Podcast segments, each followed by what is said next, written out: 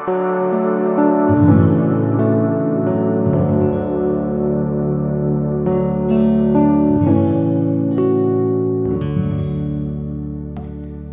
remember thinking as a young man, 18, 19 years old, that uh, I better really walk closely with God in the next couple of years because I figured in the next three or four years, I was going to make all of the big decisions in my life.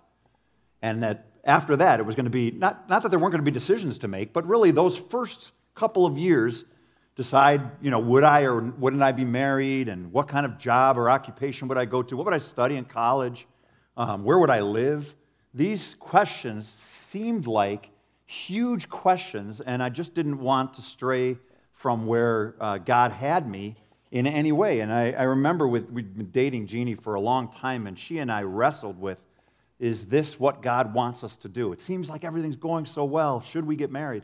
And uh, we took time and prayed and and uh, like that decision mattered. And it did. And those years mattered. But what I didn't know is that those four years weren't like the only four years of how I was going to be stretched and how necessary it was for me to cling to God. I remember teaching a college class. Uh, I would teach different groups as I was growing up as a man and, and, um, and in my place in the church.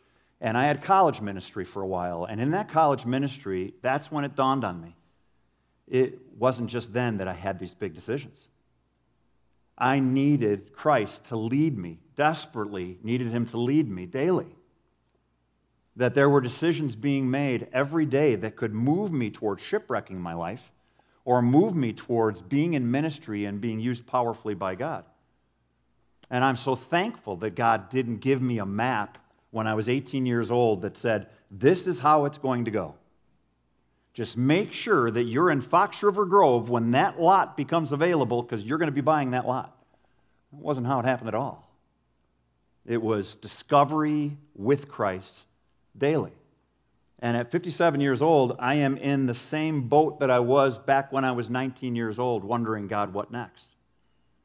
How, will you use me and how important it is to walk intentionally with God. Did you know that we can walk intentionally with God today?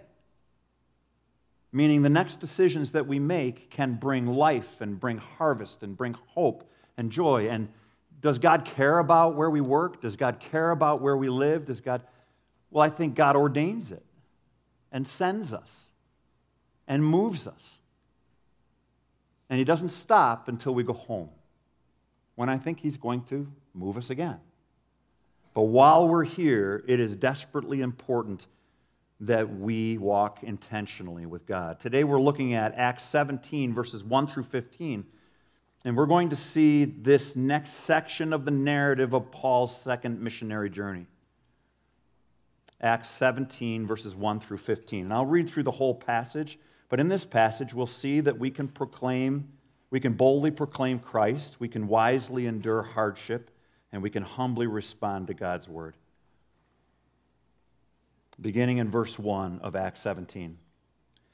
Now, when they had passed through Amphipolis and Apollonia, they came to Thessalonica, where there was a synagogue of the Jews. And Paul went in, as was his custom, and on three Sabbath days he responded with them from the Scriptures, explaining and proving that it was necessary for the Christ to suffer and to rise from the dead, and saying, This Jesus, who I proclaim to you, is the Christ. And some of them were persuaded and joined Paul and Silas, as did a great many of the devout Greeks, and not a few of the leading women. But the Jews were jealous, and taking some wicked men of the rabble, they formed a mob, set the city in an uproar, and attacked the house of Jason, seeking to bring them out to the crowd. And when they could not find them, they dragged Jason and some of the brothers before the city authorities, shouting, These men who have turned the world upside down have come here also. And Jason has received them, and they are all acting against the decrees of Caesar, saying that there is another king, Jesus. And the people and the city authorities were disturbed when they heard these things.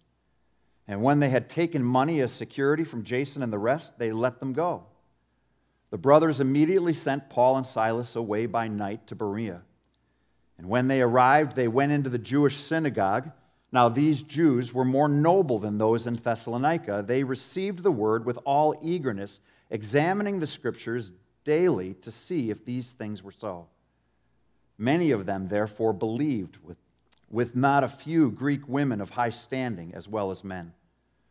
Now, when the Jews from Thessalonica learned that the word of God was proclaimed by Paul at Berea, also they came there too, agitating and stirring up the crowds.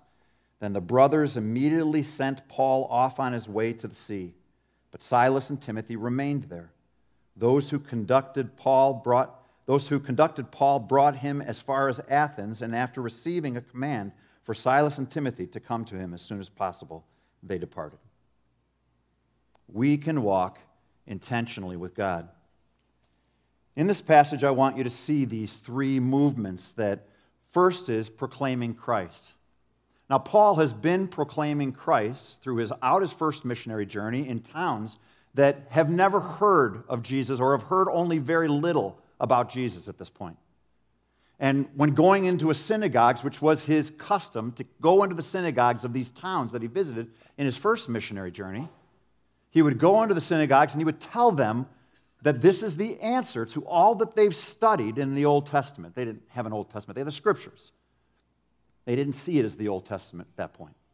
So they're reading what we know as the Old Testament and they're studying that and they study it and know it in, to a large degree much more than we do. They're looking at that and Paul comes in and says, by the way, here's the answer to Isaiah 53. Here's the answer to the prophecies in the Old Testament of the suffering servant, the one who had to suffer and die. And he did that throughout the first missionary journey, and now he did it into his second missionary journey, and he was brought into Macedonia. We saw God leading last week in a way that wasn't expected. Should we go south? Should we go north? No, to Macedonia. And they go to Philippi, and in Philippi, they do it again. They preach the gospel again. Do you imagine as they make this trip from Philippi to Thessalonica? It's 102 miles as they walk, and that's going to take days for them to walk this, maybe a week. As they come to Thessalonica, maybe as they're talking, they say, Well, let's come up with a new plan. This isn't going well. The last place we were beaten and imprisoned. What if we preach a different gospel? What if we tell them something else other than Jesus died and rose and now they can be saved. Maybe we say it differently. Maybe we soften it. Maybe we. Isn't there a plan where we don't get beaten? Maybe they're asking God as we're going, and I don't think they actually asked that, by the way. But I think people have over the years asked, maybe we need to change it. Maybe we need to soften it. Maybe we need to tell them something different. Let's get together and talk about how wonderful it would be to have a community that loves each other and cares for each other. We'll call it the church, and then after they're part of us for a year or so, we'll tell them about Jesus and about the gospel. Problem with that is they don't get the Spirit until they receive Christ. So they can't really be part of the church until they go through the gospel. We see as they enter into Thessalonica the same message. Now, I'm not saying they didn't talk about food and they didn't talk about where they're going to live and they didn't talk about other things. Their main job here is to preach the gospel, and that's what they talk about.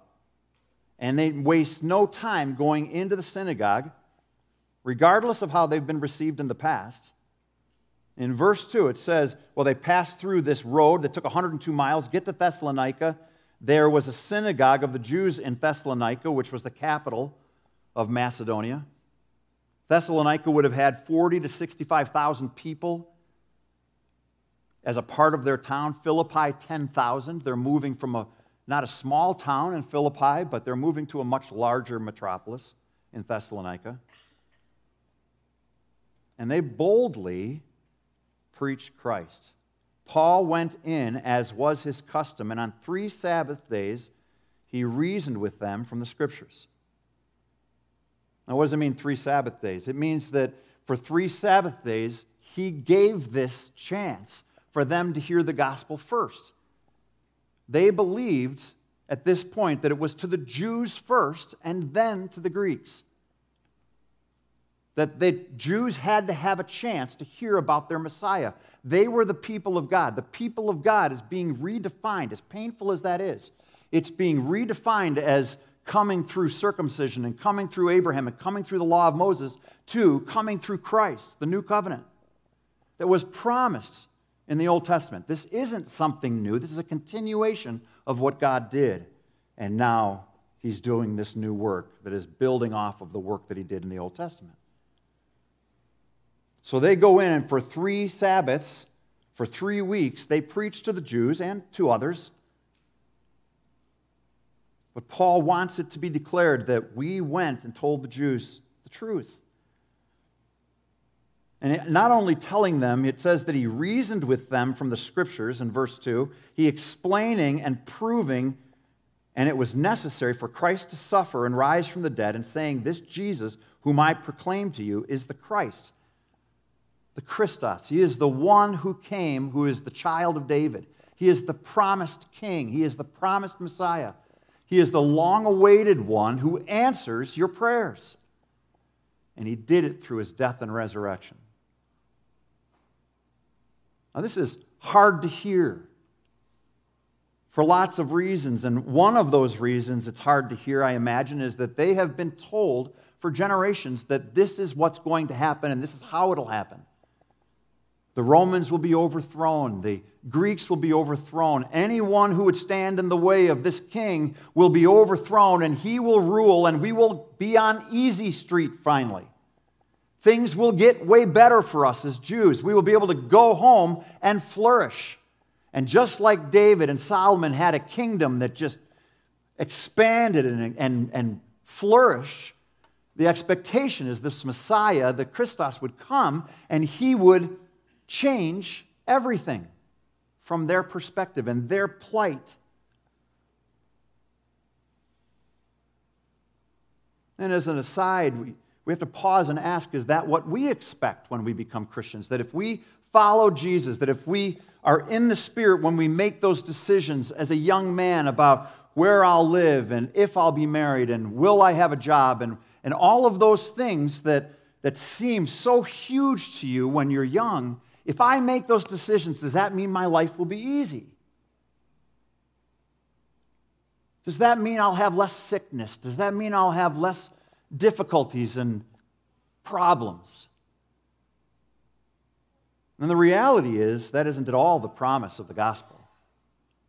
But the promise of the gospel is that you will have joy and that you will have purpose and that you will have life that is everlasting and it will spring forth. And one day, we will join Christ where he reigns, and all of this will be solved, and we will suffer no more. But right now, the promise is that you'll suffer.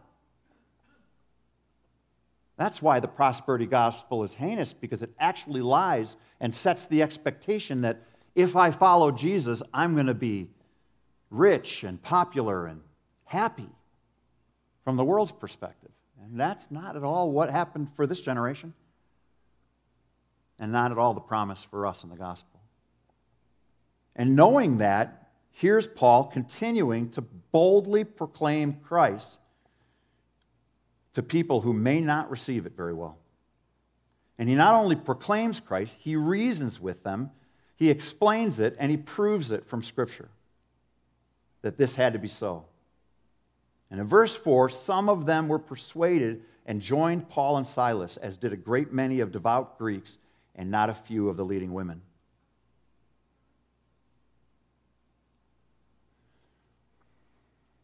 What kinds of decisions do we make today? And how does it affect our lives?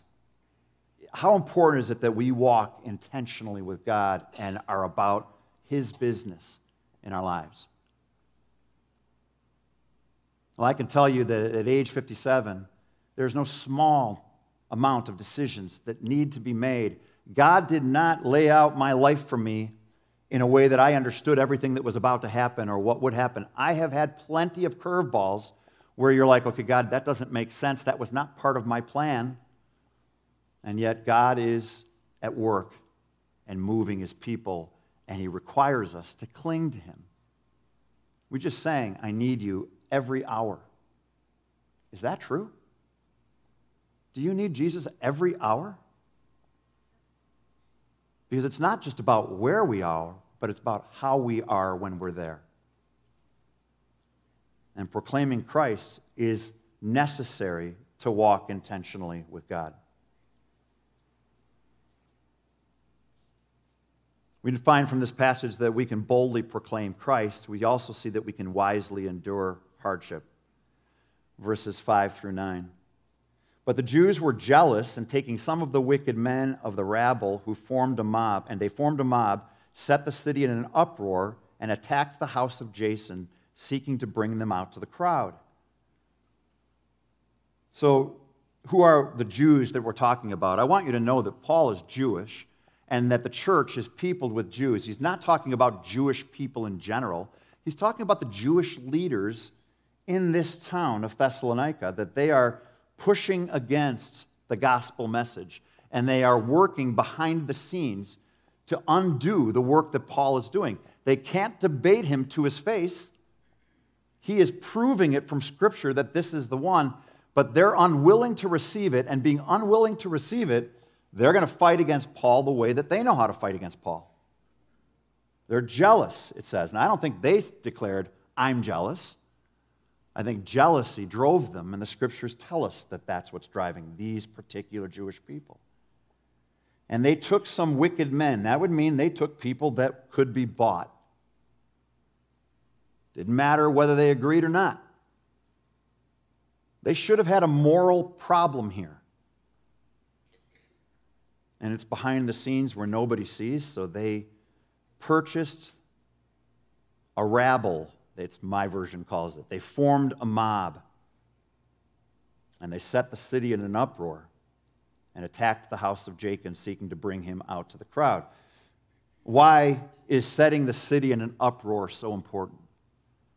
Well, in Roman law, the expectation, if you were occupied, if you were an occupied area, is that you wouldn't gather together and do anything that would bring any group of people that would come against the leadership in Rome. So you, it's against the law to gather together and to have meetings that would bring rebellion to the Roman rule. So if the Jewish people can show that Paul is with others trying to get people to go against the religions of the day or go against the leadership of the day in Rome, then he can, they can be done with him. They can have the Roman people fight against Paul, and that's what they're trying to accomplish. So they get this group of people, they set the city in an uproar. They go around talking and maybe handing out bribes that are, that are trying to get people to speak against Paul and the others. And they go to Jason's house, and presumably, this is where Paul and Silas are living at this point. They're in Jason's house, who, who is a convert, with some of the brothers. And they drag Jason and the brothers that they can find before the city authorities, shouting, These men who have turned the world upside down have come here also. Not talking about Jason, Jason lives here. And Jason has received them, and they are all acting against the decrees of Caesar, saying that there is another king, Jesus. This would be a common tactic used against the church in the early days to persecute the church, to persecute Christians, to fight against the gospel.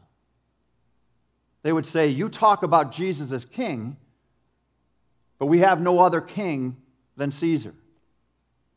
Well, hang on a minute. As a Jew, isn't Yahweh your king? What are you saying? But they're using this argument to draw attention to what Paul is doing, and they're trying to have him put away. Now, you notice in my point, I say we can wisely endure hardship. How do we endure hardship? Our hardship is different today. There are all kinds of hardships that we deal with, and if we decided to put them up on the screen and talk about them, it would be plenty. And hardships haven't gotten smaller, it seems. It seems like they've at least continued at the same level, even though we aren't persecuted like they were persecuted then, but we deal with hardships all the time. How do we manage them? Well, I put in here wisely endure hardships because I want you to see how Paul and how Jason handled this hardship. In verse 8, and the people of the city and the city authorities were disturbed, and when they heard these things, and when they had taken money as security from Jason and the rest, they let them go. Jason and the household of Christians that have just gathered, this baby church that Paul will write First Thessalonians to in just a few months, this baby church considers, prays, and comes up with a solution for Jason and the household. They pay their bail. They give money as a promissory note that will return and face the charges. Now, what is, you know, is that wise? Well, this is their decision. But look in verse 10 what happens. Now, it happened different in Philippi. In verse 10, it says, The brothers immediately sent Paul and Silas away by night to Berea, which is 50 miles away. And why did they do that this time? Why did Paul and Silas, where in there was fertile ministry to be done when they were beaten and imprisoned in Philippi. Isn't that a one size fits all answer for Christians when they deal with difficulties that we just stay there and take a beating? The answer is no.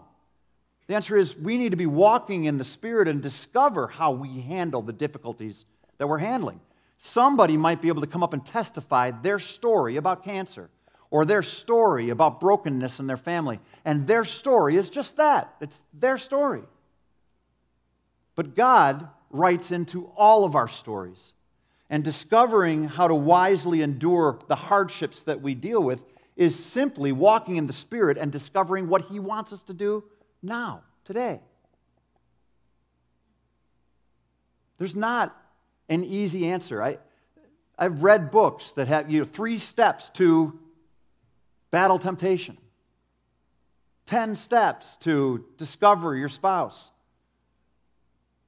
I mean, that's not true. All of us have a life that is unique, and we discover together and on our own, by the power of the Spirit, how we're going to handle what we've been through. Now, from my perspective, I have the privilege of knowing many of your stories and knowing many of the difficulties that you're walking through. And the more that I know, the more humbled I am as I approach them, that I don't have the answer. One size fits all for what you're going through. I know the one who does. I know he knows how to lead you through this and actually turn what you're going through into something that's eternal and profitable for the kingdom and for you have eternal value. Lord, why am I battling depression? We talked about that in men's ministry yesterday. Depression. Well, in part, that answer is so that I can be glorified in your life and you'll trust me with that depression. God is at work and it's our we can wisely endure hardship. We can boldly proclaim Christ. Finally, we can humbly respond to God's word. And back to verse 10, the brothers immediately sent Paul and Silas away by night to Berea. And when they arrived, they went into the Jewish synagogue. Now, these Jews were more noble than those in Thessalonica. This is just comparing the Jewish leadership and the people that were in positions of authority in the synagogue. These Jews were more noble than those in Thessalonica. They received the word with all eagerness, examining the scriptures daily to see if these things were so. And many of them believed. I've entitled this section, We Can Humbly Respond to God's Word. I love the Berean response. I love their humility. I think what people are struggling with in the synagogue, if I'm trying to understand the human condition. People who have studied the Word of God their whole lives, and someone comes in and says, By the way, you missed it. You're off. You need to change. And as they come in and make this explanation of, of the conclusion of all that they've been studying, there's something in them, part of it being pride, that says, Who are you to tell me that I was missing something? Who are you to correct my course theologically? Who are you to say that I'm off line here? And I think it is an incredibly dangerous thing for us as the people of God to approach God's word as if we have it figured out completely. And that no one else can teach us something or that we can't be changed. There is a position where we come before God's word that I wish we were all Berean. That we would all come before God's word hopefully expecting that He will change our theology, that He will open up our eyes to more of who He is, that He'll change our hearts. We need desperately the Word of God. Jesus said, The man does not live by bread alone, but in every word that proceeds from the mouth of God. Jesus himself relied on the scriptures as he grew in the knowledge of God. It's mind blowing that the one who authored scripture is growing in the knowledge of God because of his humanity. How much more are we called to grow in our knowledge of God's word? This is an area that if we want to be changed and to stay close to God, we have to be humbly open handed and w- expecting God to change us, to change our character, to point out our failures, to tell us when we're wrong. And they did it eagerly. That's what it says in verse 11. These Jews were more noble than those in Thessalonica. They received the word with eagerness, examining the scriptures daily to see if these things were so. They didn't just take what Paul and Silas preached and say, okay, you're right. We're just going to do what you say. Is this it? We got the answers? Okay, got the answers. I'm done. They took what Paul and Silas said and they opened up the Word of God and checked it. Is this true? And I encourage you to do the same with me when I'm preaching. I encourage you to come to me and say, Todd, wouldn't it have been better? I mean, I have friends in the church that do this for me. I'm so thankful that they do. And there have been times where I've had, I say, you're right. That wasn't, that wasn't as good as it could have been preached. I didn't capture what God said there correctly. And oh, how I pray and work hard at making sure that I do capture what He's saying correctly, but I'm human. This is divine. And we would all be wise to humbly respond to God's word. The expectation is that we've got a long way to go. When I was a young man, back in my late teens and early 20s, I was really hopeful and expectant that I was walking really closely with God and had life pretty figured out.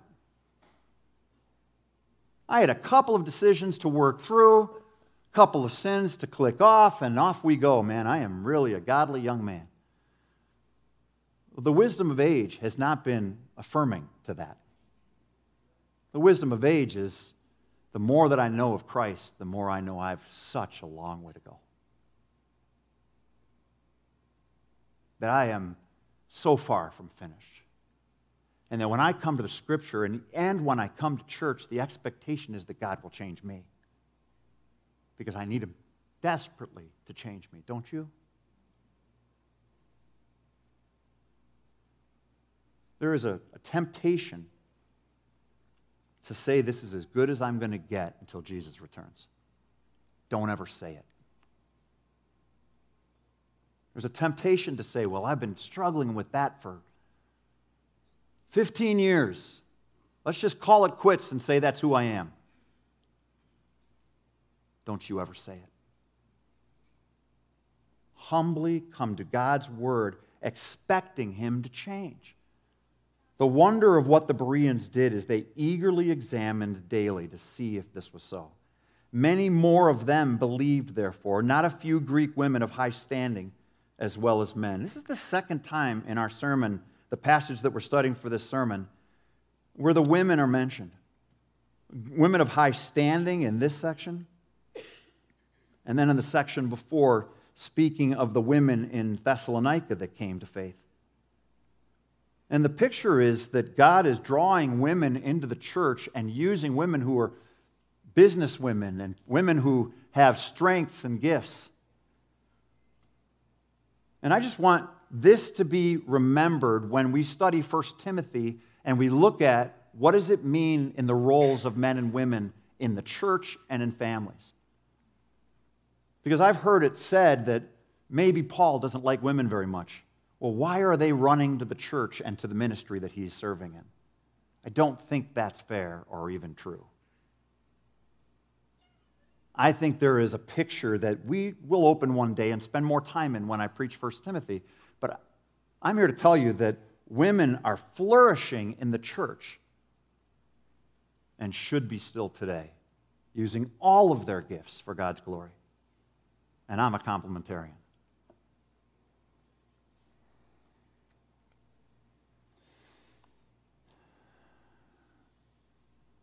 Verse 13 says, But when the Jews from Thessalonica learned the word of God was proclaimed by Paul at Berea also, they came there too, agitating and stirring up the crowds. Then the brothers immediately sent Paul off on his way to the sea, but Silas and Timothy remained there.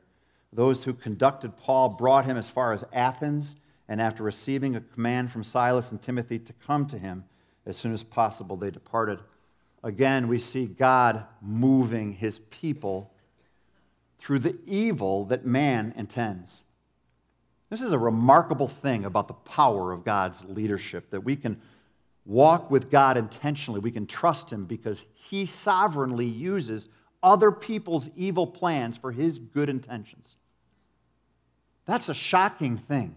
I want you to know that the one who means evil for you in your life, and that can be in your past, in your present, or in your future, that one who means evil for you in your life is not bigger than God nor his good intentions for you. And as Paul is being moved and he's, you know, leaves in the middle of the night for Berea, and now he's having to leave again as these guys, but God is using that to drive him to Athens and to expand the gospel and to plant churches. They think they're winning, and God's not mocked and God's good plans are not going to be thwarted because somebody next door to us did something that, they, that hurt our feelings. That's not going to thwart God's plan. In fact, God will use that for His glory. God's not surprised by things not working out at work for you the way that He wants, or the illness that you're struggling with, or the family difficulties that you're struggling with. God, if we trust Him and humbly come to Him and expect that he wants us to walk intentionally with Him. He will turn all of those things for His good purposes. Every one. Does that mean He chose the evil? No. He uses the evil for good. I can't imagine, 57 years old, I cannot imagine living my life without God's leadership in my life, without Him without the expectation that He is going to lead me into the next, I would feel scared to death if it was up to me. And I missed the mark. I am confident I missed the mark regularly. But I am thankful for a God who puts my feet back on the path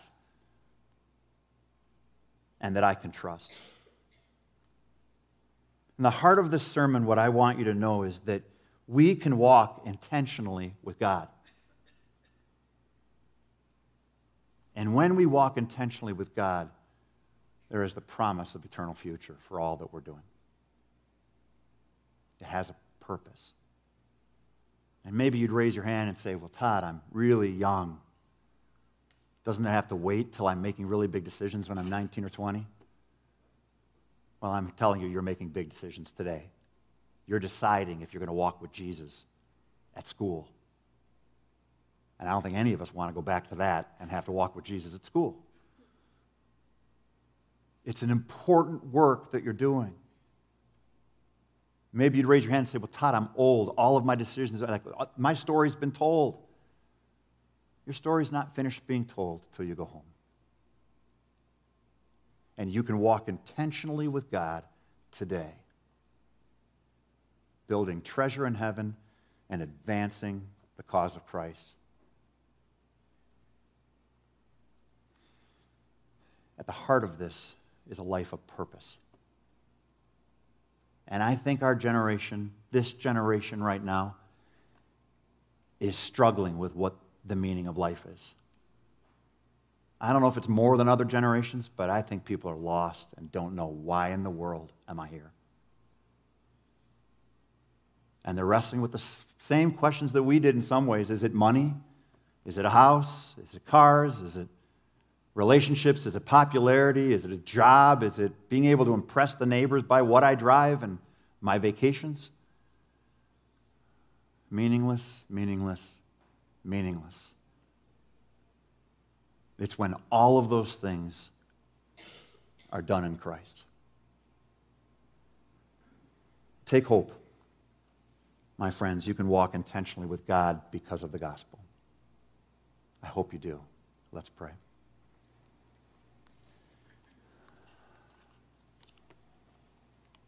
Heavenly Father, I am convinced of your goodness and your power and your love. And because of that, we have hope. I know that all of us fall desperately short and get off the path and miss the mark and get led astray. But Father, I pray that today we would trust you that we would look to your word, that we would soften our hearts, and that you would speak to us again and lead us. In Jesus' name, amen.